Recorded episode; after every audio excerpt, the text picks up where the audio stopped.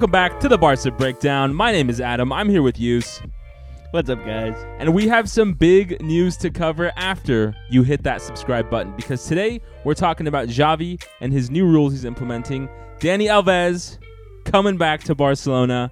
We'll talk about Sergio Aguero, the surprise player who Xavi is apparently loving in training, and then Laporta hinting that Raheem Sterling could come here in the winter Yus. So let's get after it, right? Because the first big thing we want to cover is Xavi and the rules he's put in place to try and continue what we discussed in our last video about, you know, Xavi restoring rules and order and some semblance of a, you know, uh, a structure to the team. So why don't you go over the rules, Yus?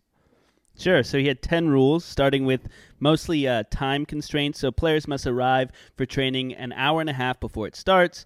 Uh, team must get in for training two hours before it starts. Players must have lunch at the training ground. Uh, there's fines introduced for being late, uh, exponentially increasing fines, curfews. Uh, 48 hours before the game. It's a meritocracy, basically. Uh, if you perform well, you play. Extracurricular activities will be monitored and denied if they are bad or they're time consuming. High risk activities are banned. And then, like swimming, which was mentioned, and players must be positive representatives of the club. So these are like his 10 rules for making sure that our young players, especially many young players that we have, are staying on point. They are um, adhering to the rules, obviously, and making sure that, you know, people aren't just doing whatever they want to do, right? Because there's plenty of times where we've had instances, and especially, for example, when Dembele first came to the team, he was always arriving late to practice, and he is the first one to be fined for this uh, being late thing. So, Unfortunately for Dembele, even though after Xavi talked about very positive positively of him, um, he's the first one to get fined. But you know, I think the finding thing is kind of odd to me because I, there's got to be another way to discipline the people other than finding them. But I mean, I know you have a different take on that, Adam.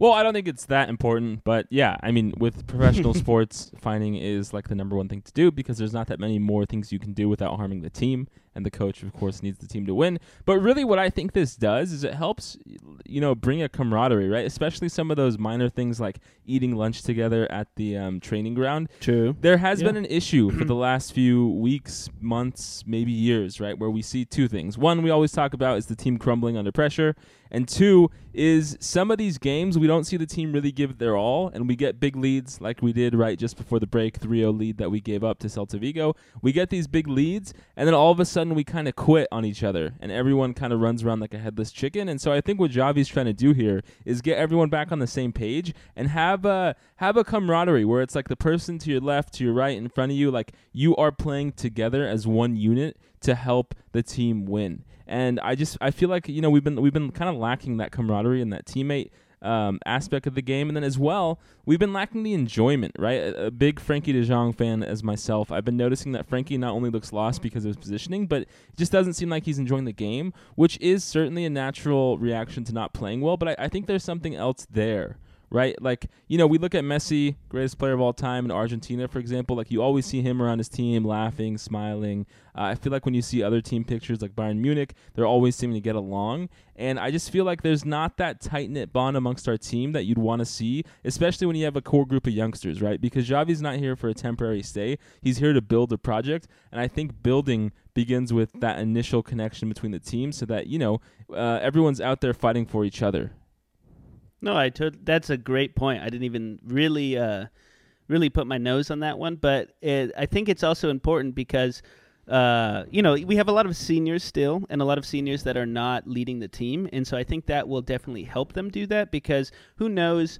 Uh, I'm sure there's some type of uh, small niches or niches, right, uh, between the players. I'm sure certain players get along better with other players, and possibly just because they don't spend a lot of time together. Who knows? But I think this is a definitely a great thing to do. Um, and I think you mentioned this in the last video. It seems very uh, militaristic, but I think at the time that we're in right now, there's a lot of turmoil. I think this is something that we definitely need to do and uh, get get our team back in the right headspace. And I think to transition a little bit here, I think that's why Dani Alves is coming in. He's a senior player. He's done uh, wonderful at Barca, many trophies, great success. Not just many, right? Dani Alves uh-huh. is literally the player with the most trophies in soccer history. I believe he has 43. And it, it, you know what's funny is it kind of it shows a little bit more of just how Xavi is really all encompassing and taking over the team in a good way, right? And and this goes back to our last video when we're talking about Xavi. He wanted to come into a post Messi Barca so that he could have full control.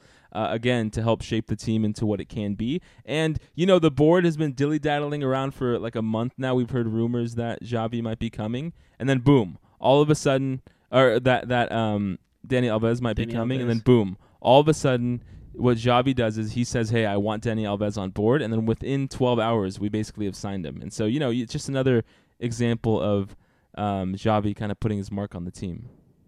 Yeah, and I think Dani Alves made a post on Instagram and just saying how much he loved the team and how hard he's worked to come back to the team and that's one of the things showing passion for the team and come wanting to kind of bring them back from the ashes like the phoenix that we are right now we're developing into. Uh, i think that we have to get somebody who loves the team but you know at the same time he's an older player and i think in in the past we complained about some of these older players coming to the team or uh, still on the team taking up fines but i think he's coming back on a low salary. Um, he's there to really dig us out of a, a hole that we've dug over the last few years uh, under Bartomeu, under uh, uh, uh, Setien, Koeman, for example. Well, I really But- see Dani Alves as like Uh-huh. a leader, right? A big reason we're going to Sure. get him is because we need his leadership in the clubhouse. And with so many young players, to have someone who's won so many trophies, that's a huge experience boost for them. And then on top of that, it's not just that he's won so many trophies, but there is a certain, as is just renowned with Dani Alves and his time with us and his whole career, he has a very playful and joyful nature. And so he's really, you know, what they call a locker room guy, right? I don't think Dani Alves is going to play any of our big matches uh, unless he like somehow comes out as you know still good at his old age. But I think he's there to give that leadership. You know, show players that you can mix both play with a great performance on the field, and then you know, finally, we've been kind of in this no man's land ever since Dani Alves left in 2016, where we haven't had a really good right back in all that time. Dest is a player we're hoping is going to be that, and I think to have Dani Alves there to kind of coach him and make sure we bring out the best in him, it's going to be really good for the the locker room. Yeah, and we definitely need to get Sergi Roberto out of that area. Yeah. Um, even though Dest has been playing in the wing so much, but we, we I think we have lacked uh, width in general, not only due to injured players, but also due to um, young players, due to just not the uh, training based around that. And so I think it'll definitely help us for sure. Well, but, let's uh, let's uh-huh. move on, Yus, because I have a question Yeah. for you. You won't believe listening. this, even though I already know you know the answer. It's rhetorical. but can you believe the player who is just really shocking Xavi in training so far? it's uh, Mr. Umtiti, the one that has cried into Laporta and you know, made this drama. I mean, and has been injured. Umtiti is really Uh-huh. like a cat, right? He has nine lives. It feels like every two or three months we hear a story Uh-huh. about Umtiti coming back. Then he comes back and he's not that good. Then you know a new season comes. He's all of a sudden showing promise. And yeah, in training, Xavi has been really, really impressed by Umtiti. He even like stood Umtiti out and said like, "Hey, you're doing a really good job." Some of his teammates clapped, and it looks like Umtiti could get some more time. And it should be really interesting to see because that again goes back to Xavi's rules. He really wants to have a meritocracy, right? Where we're starting from a Sure. clean slate and Xavi and, and in the in the Xavi presentation video we did, we covered how Xavi said, Langlet, Umtiti, I haven't seen them with my own eyes. I need to see them before I judge. And now he's seen Umtiti and likes him a lot. And it should be really interesting to see because I think, you know, in Xavi's new playstyle and the new um, way we're going to build from the back, uh, a center back who can pass really well is really important. And Umtiti Sure. definitely covers that.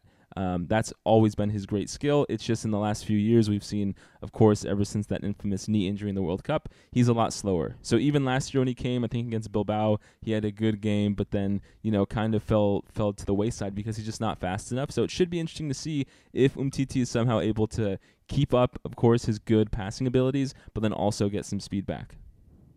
Well, I just also want to say that I think it's really good that uh, he's giving him Umtiti this kind of praise, this uh, recognition, because I know it's really hard for a player to be uh, off injury, but it also uh, revitalizes the younger players too to see something like that. It really boosts their uh, positive thinking and Why? probably some you know team building, right? Why? Uh, because I mean, like if you think about it, a player being out for so long has gone through so many hardships.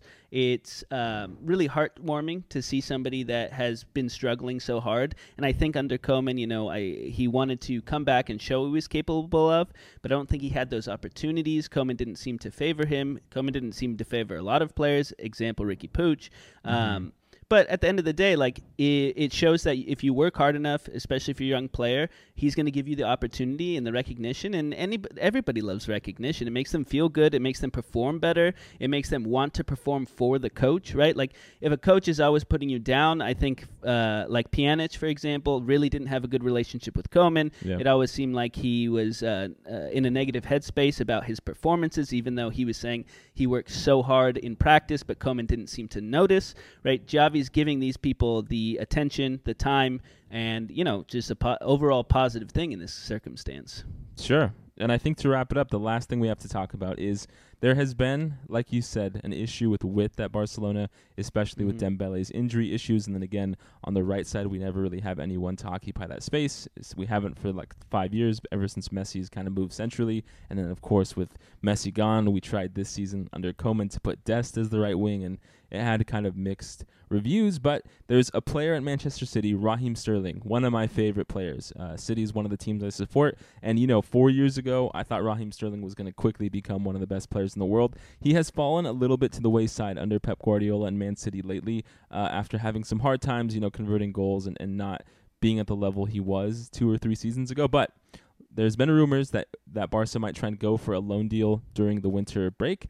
And Laporta now is reportedly given an off the record comment to fo- 64 journalists that Barca are going for Raheem Sterling, right? And so the first thing that's obvious is hey, I know it's an off the record comment, you're not supposed to report it, but if he's doing it in front of 64 journalists, I have a feeling Laporta kind of knows it's going to get out there. Sure. And it's the type of low risk comment where he's getting excitement for the fans. At the same time, if it doesn't go through, he'll be like, well, I never officially said that.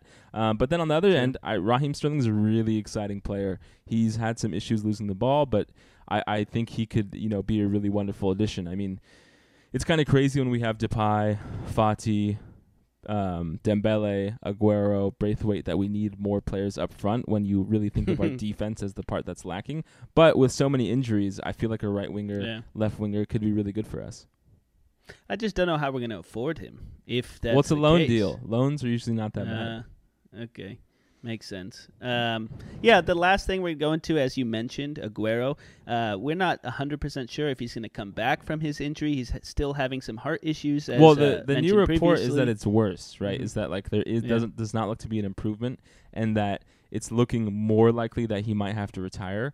But like we like they said before, right? He had 90 days to kind of be under observation. He can't play, and then they're going to do a reassessment. Just the l- recent reports really look bad, and so you know, Yus and I just want to, and I think all Barca fans want to wish him the best and hope he recovers Yeah. quickly.